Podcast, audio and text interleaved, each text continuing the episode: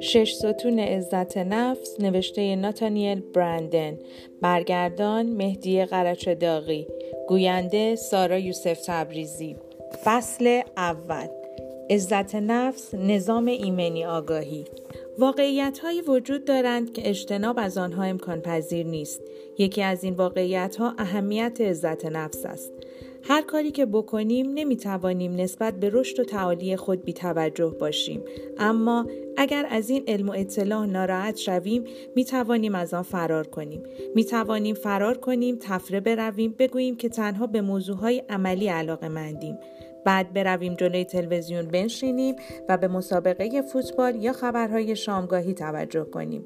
می توانیم روزنامه را باز کنیم و صفحه نیازمندی ها و آگهی های تجارتی را بررسی کنیم. و ببینیم که کدام کالا را حراج کردند.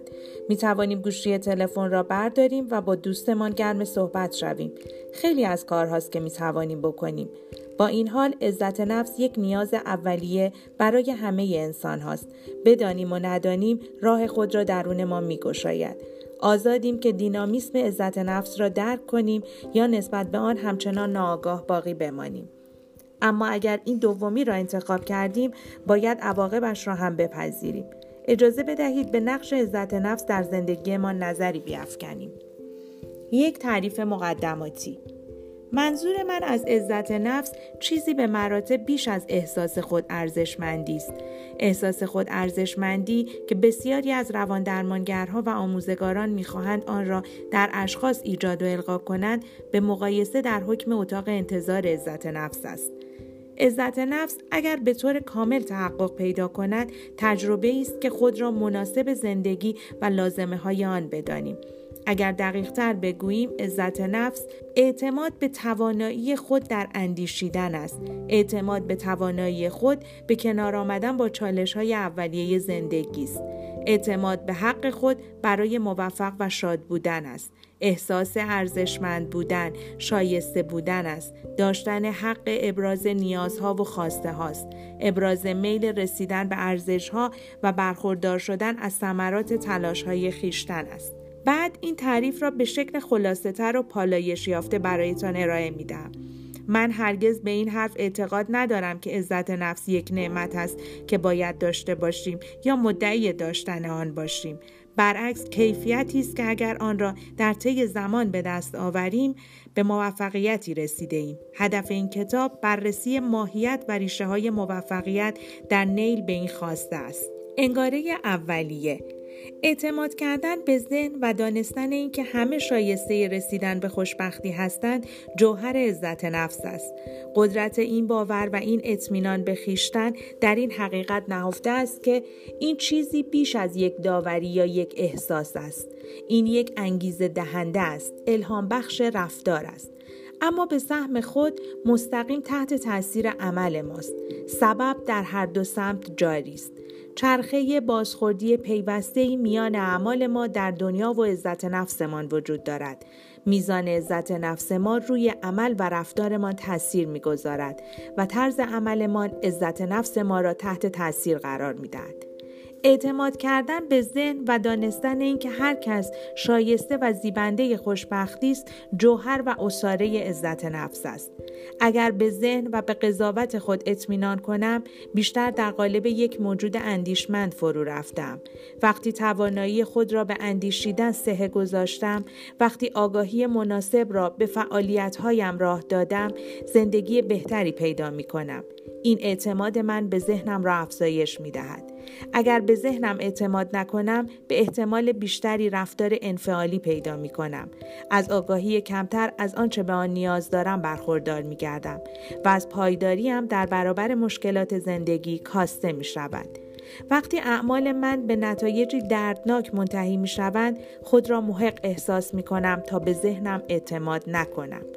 با عزت نفس زیاد با احتمال بیشتری در برابر مشکلات می اما در شرایط عزت نفس کم احتمال اینکه تسلیم شوم و یا از همه توان خود استفاده نکنم بیشتر می شود.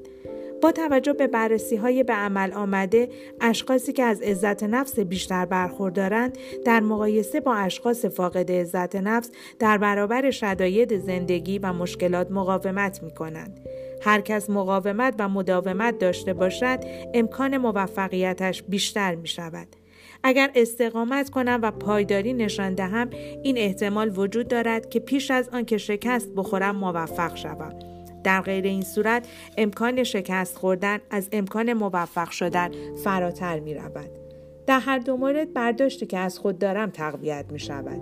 اگر به خود احترام بگذارم و بخواهم دیگران نیز با من رفتار محترمانه داشته باشند علائمی از خود مخابره می کنم و به طرزی رفتار می کنم که احتمال واکنش مثبت و به جای دیگران را افزایش می دهم.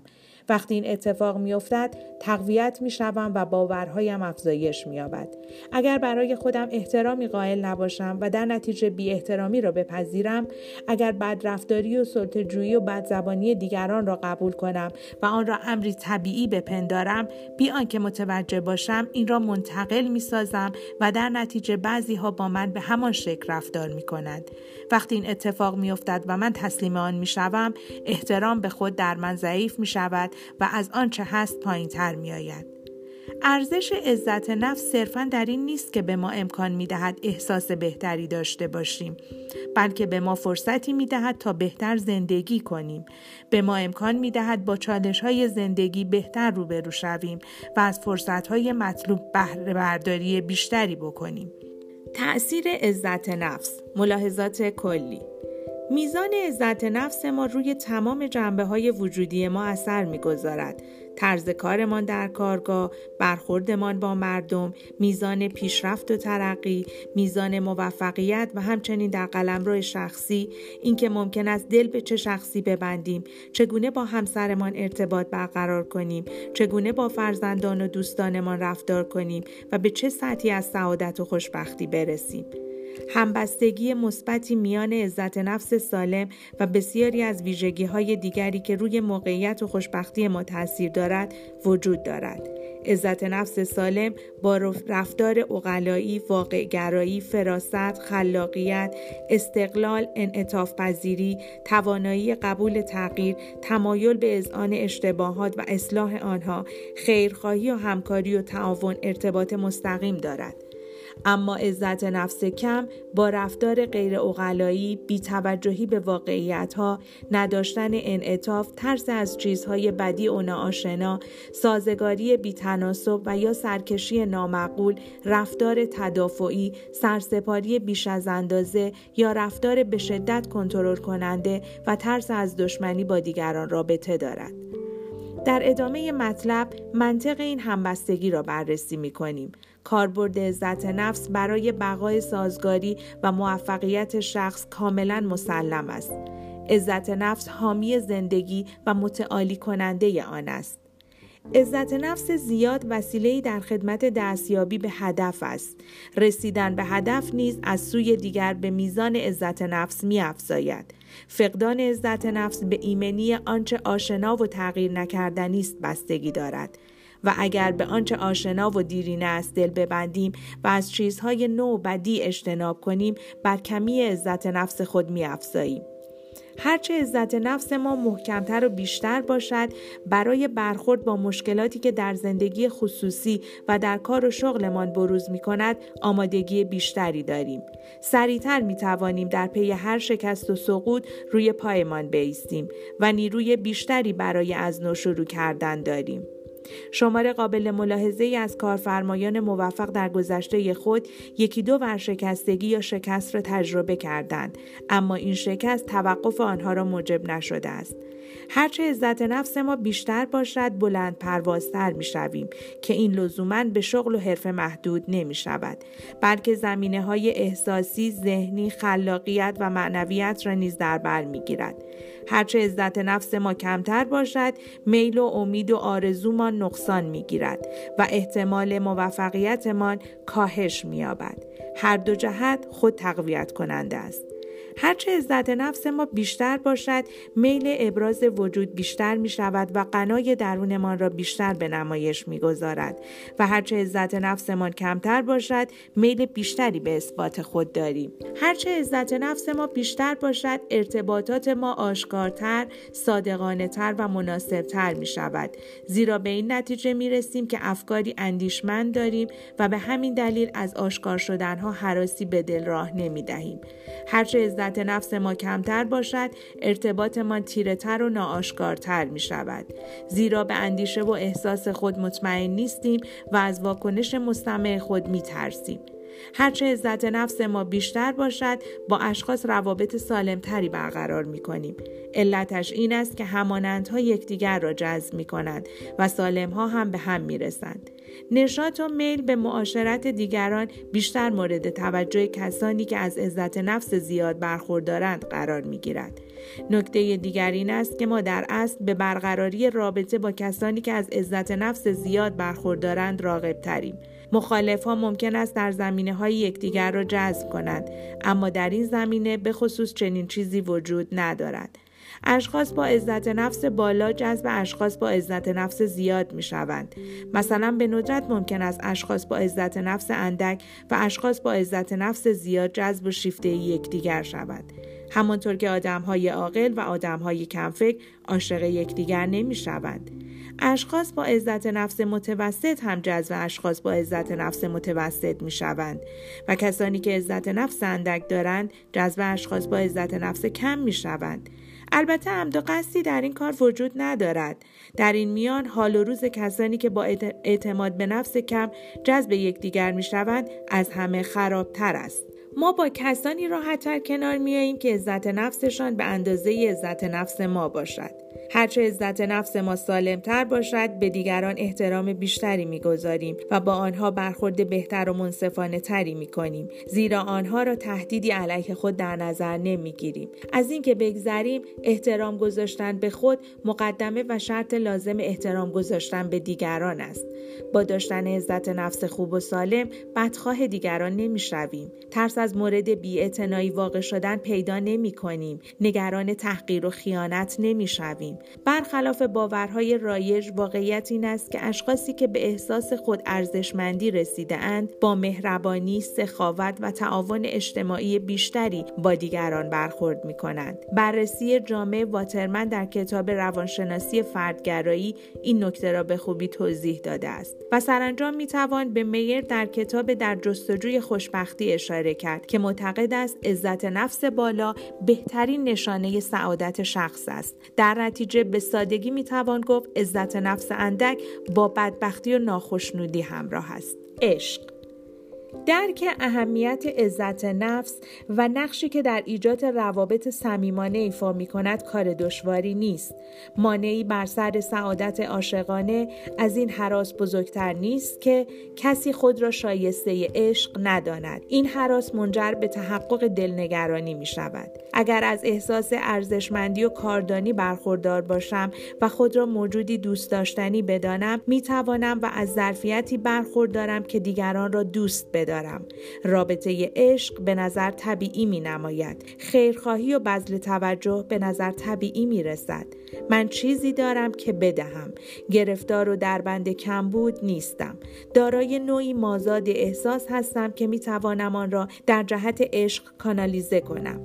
خوشبختی و سعادت نگرانم نمی کند. اطمینان به صلاحیت و ارزش اطمینان به توانایی خود در دیدن و لمس کردن آن نیز یک پیش نیست که به حقیقت می پیوندد.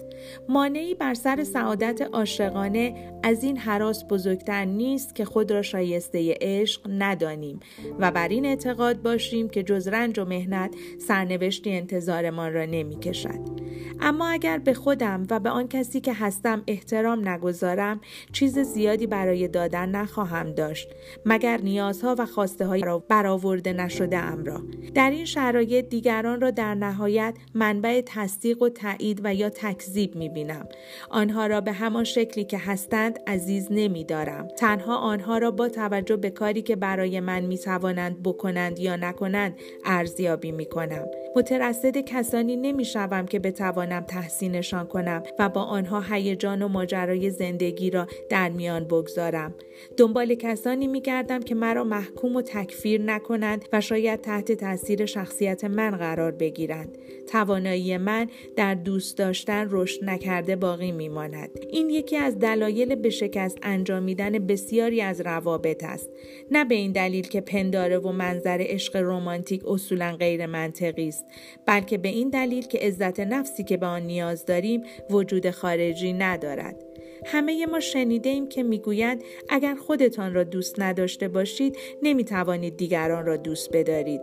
اما آنچه که نمی‌فهمیم سر دیگر ماجراست. اگر من خود را دوست داشتنی ندانم دشوار است قبول کنم که دیگری مرا دوست بدارد.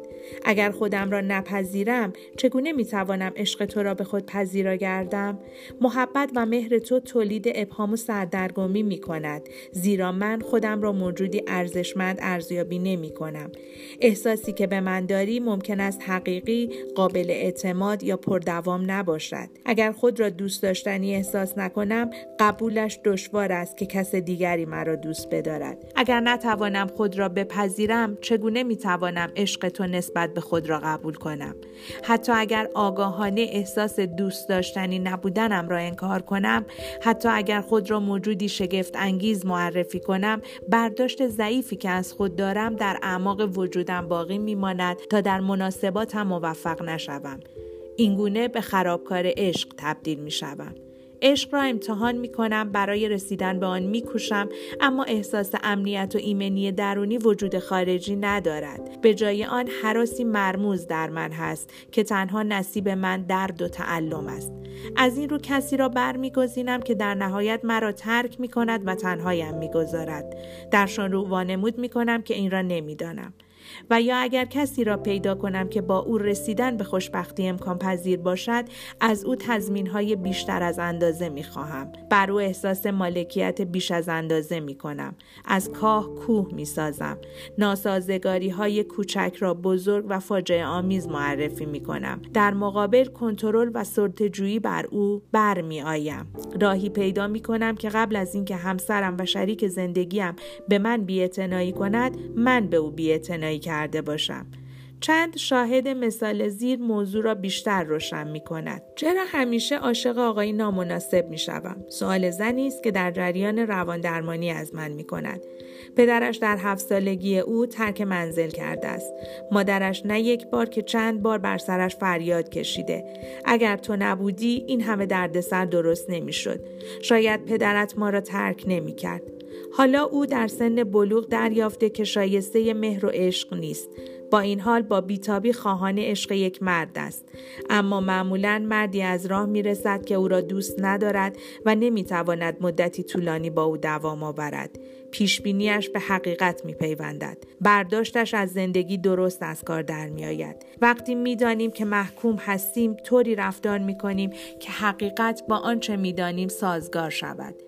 اگر دانستنی های ما با حقیقت همخانی نداشته باشند ناراحت می شویم. از آنجایی که دانش ما تردید پذیر نیست این حقیقت است که باید تغییر کند. مردی عاشق می شود. زن احساسش را جواب می دهد و آنها با هم ازدواج می کند. اما زن هرچه تلاش می کند مرد خود را دوست داشتنی نمی یابد. با این حال زن به قدری به او احساس دین می کند که این شرایط را تحمل می کند. وقتی سرانجام مرد را متقاعد می کند که او را به راستی دوست دارد و دیگر جای تردیدی برای مرد باقی نمی ماند مرد از خود می پرسد که آیا معیارهایش را بیش از اندازه نازل در نظر نگرفته است از خود می‌پرسد آیا این زنی که با او ازدواج کردم برای من زن مناسبی است و سرانجام زن را ترک می کند. عاشق زن دیگری می شود و رقص از نو شروع می شود. این لطیفه مشهور گروچو مارکس را شنیده ایم. او می‌گوید هرگز به عضویت باشگاهی که او را بپذیرد در نمیآید. این دقیقا نقطه نظر کسانی است که از عزت نفس کافی برخوردار نیستند. اگر مرا دوست داری مسلم بدان که به درد من نمی‌خوری. تنها کسی که مرا رد کند مناسب من است. زنی وسواسگونه احساس استراب می کند به شوهرش که او را ستایش می کند بگوید زنها از او یک سر و گردن بالاترند. وقتی شوهر این حرف را نمیپذیرد زن مسخره ادارهش می کند. هرچه بر شدت عشق و علاقه مرد افزوده می شود زن ظالمانه تر به رد کردن او اقدام می کند. سرانجام زن شوهر را خسته می کند و مرد از زندگی او بیرون می رود. زن رنجیده خاطر و متحیر می شود. چگونه ممکن است درباره او تا این حد اشتباه کرده باشد؟ این مطلبی است که از آن چیزی سر در نمی آورد. بعد به این نتیجه می رسد. همیشه می دانستم کسی نمی تواند مرا به واقع دوست داشته باشد. او همیشه معتقد بود زنی دوست داشتنی نیست و حالا این را ثابت کرده بود. تراژدی زندگی بسیاری از مردم این است که اگر فرصتی به آنها داده شود تا میان درستی و خوشبختی یکی را انتخاب کنند درستی را برمیگزینند. مرد می‌داند که تقدیر او اینگونه رقم نخورده که شاد و خوشبخت باشد. احساس او این است که حق ندارد شاد و سعادتمند باشد. از آن گذشته خوشحالی او ممکن است پدر و مادرش را جریه دار کند زیرا آنها هرگز شادی و سعادت را تجربه نکردند. اما وقتی زنی را پیدا می کند که دوستش دارد و او را به خود جلب می کند و زن هم واکنش مثبت نشان می دهد مرد شاد می شود برای لحظه ای فراموش می کند که قرار نیست زندگی عاشقانه ای داشته باشد فراموش می کند قرار نیست این نمایش نامه زندگی او باشد موقتا فراموش می کند که شادی و سعادت خودنگاره او را مخدوش می سازد و میان او و حقیقت فاصله می اندازد اما به تدریج شادی و نشاد جای خود را به استراب می دهد. برای تخفیف استراب باید از شادی خود بکاهد. بنابراین به راهنمایی منطق خودنگاره خیشتن رابطهاش را با آن زن تخریب می کند. بار دیگر با انگاره خود ویرانگری روبرو می شویم. اگر من می‌دانم به حکم سرنوشت نباید سعادتمند شوم نباید بگذارم که حقیقت با شادی و سعادت مرا سردرگرم کند این من نیستم که باید خودم را با حقیقت وفق دهم بلکه این حقیقت است که باید خود را با من سازگار کند توجه داشته باشید که همیشه لازم نیست مانند آنچه که در بالا اشاره شد رابطه را به کلی از بین ببریم. ممکن است بتوان قبول کرد که رابطه ادامه پیدا می کند. مشروط بر آنکه من شاد و سعادتمند نباشم. ممکن است خودم را با پروژه‌ای به نام تلاش برای خوشبخت شدن یا تلاش برای بهبود رابطه سرگرم کنم. ممکن است در این باره کتاب بخوانم. در سمینارها شرکت کنم. به جلسات سخنرانی بروم و یا به سراغ یک روان درمانگر بروم. به این امید که در آینده خوشبخت بشوم. آینده آینده اما نه حالا نه امروز امکان خوشبخت شدن در حال و در لحظه اکنون بسیار هول انگیز است استراب خوشبختی استراب خوشبختی بسیار متداول است. خوشبخت شدن می تواند ندایی درون ما ایجاد کند که من شایسته خوشبختی نیستم. ممکن است بگوید که خوشبختی را دوامی نیست یا راه هم به سقوط ختم می شود و یا اگر خوشبختتر از پدر و مادرم بشوم آنها را کشتم یا زندگی اینگونه نیست یا مردم به من قبطه می خورند و از من متنفر می شوند یا خوشبختی توهمی بیش نیست یا هیچ کس خوشبخت نیست به چه دلیل من باید خوشبخت باشم؟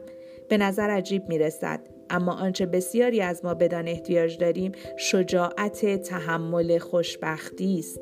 باید خوشبختی را تحمل کنیم تا آن روز که باور کنیم این خوشبختی ما را نابود نمی کند و بنابراین لازم نیست که نیست و نابود شود. باید با این نداهای ویرانگر برخورد کنیم نه اینکه از آنها بگریزیم. باید با آنها مباحثه کنیم. باید آنها را به مبارزه بطلبیم تا دلایلشان را باز بگویند. باید صبورانه به آنها جواب بدهیم و چرند بودنشان را برملا سازیم. باید صدایشان را در وجود خود خفه کنیم.